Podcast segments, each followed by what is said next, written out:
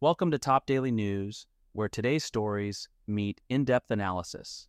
I'm Burt, and in this episode, we're dissecting a seismic shift in the political landscape, one that's reverberating from Alabama to Washington, D.C., and across the presidential and congressional campaigns.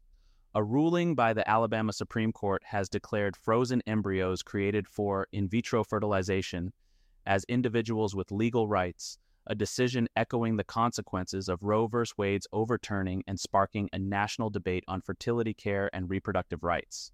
Let's dive into how this decision is putting Republicans on the back foot and how Democrats are leveraging it to emphasize their stance.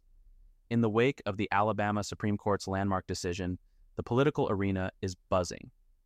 The ruling, which directly impacts IVF treatment, has left Republicans scrambling for a coherent response, while Democrats are seizing the opportunity to highlight the broader implications of Roe v. Wade's overturning.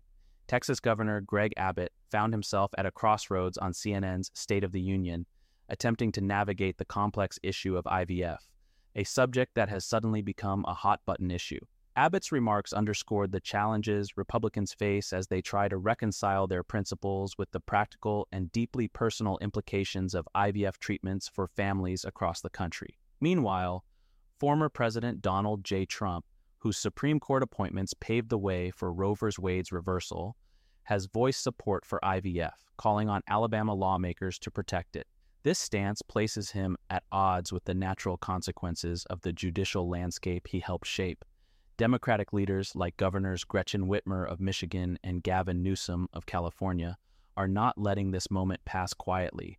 They're vocal in their criticism of the ruling's impact on women's reproductive rights and the broader spectrum of reproductive choices, framing the Alabama decision as a direct outcome of the conservative supermajority in the Supreme Court. The debate extends to the Sunday talk shows, where Republicans and Democrats alike grappled with the ruling's implications. Florida Representative Byron Donalds and Nikki Haley navigated the delicate balance between supporting IVF and adhering to pro life principles, highlighting the internal conflict within the Republican Party on this issue. On the other side, Senator Tammy Duckworth of Illinois, who has personal ties to IVF, pointed out the lack of bipartisan support for protecting IVF treatments, underscoring the political divide that continues to widen over reproductive rights. As we wrap up today's episode, it's clear that the Alabama Supreme Court's ruling on frozen embryos and IVF treatments has catapulted reproductive rights back to the forefront of the national conversation. With both sides digging in, the coming months promise a heated debate as the country navigates these complex, deeply personal issues against the backdrop of an increasingly polarized political landscape. Thank you for joining us on Top Daily News. I'm Burt and we'll continue to bring you the stories and analysis that matter. Stay informed, stay engaged, and see you next time.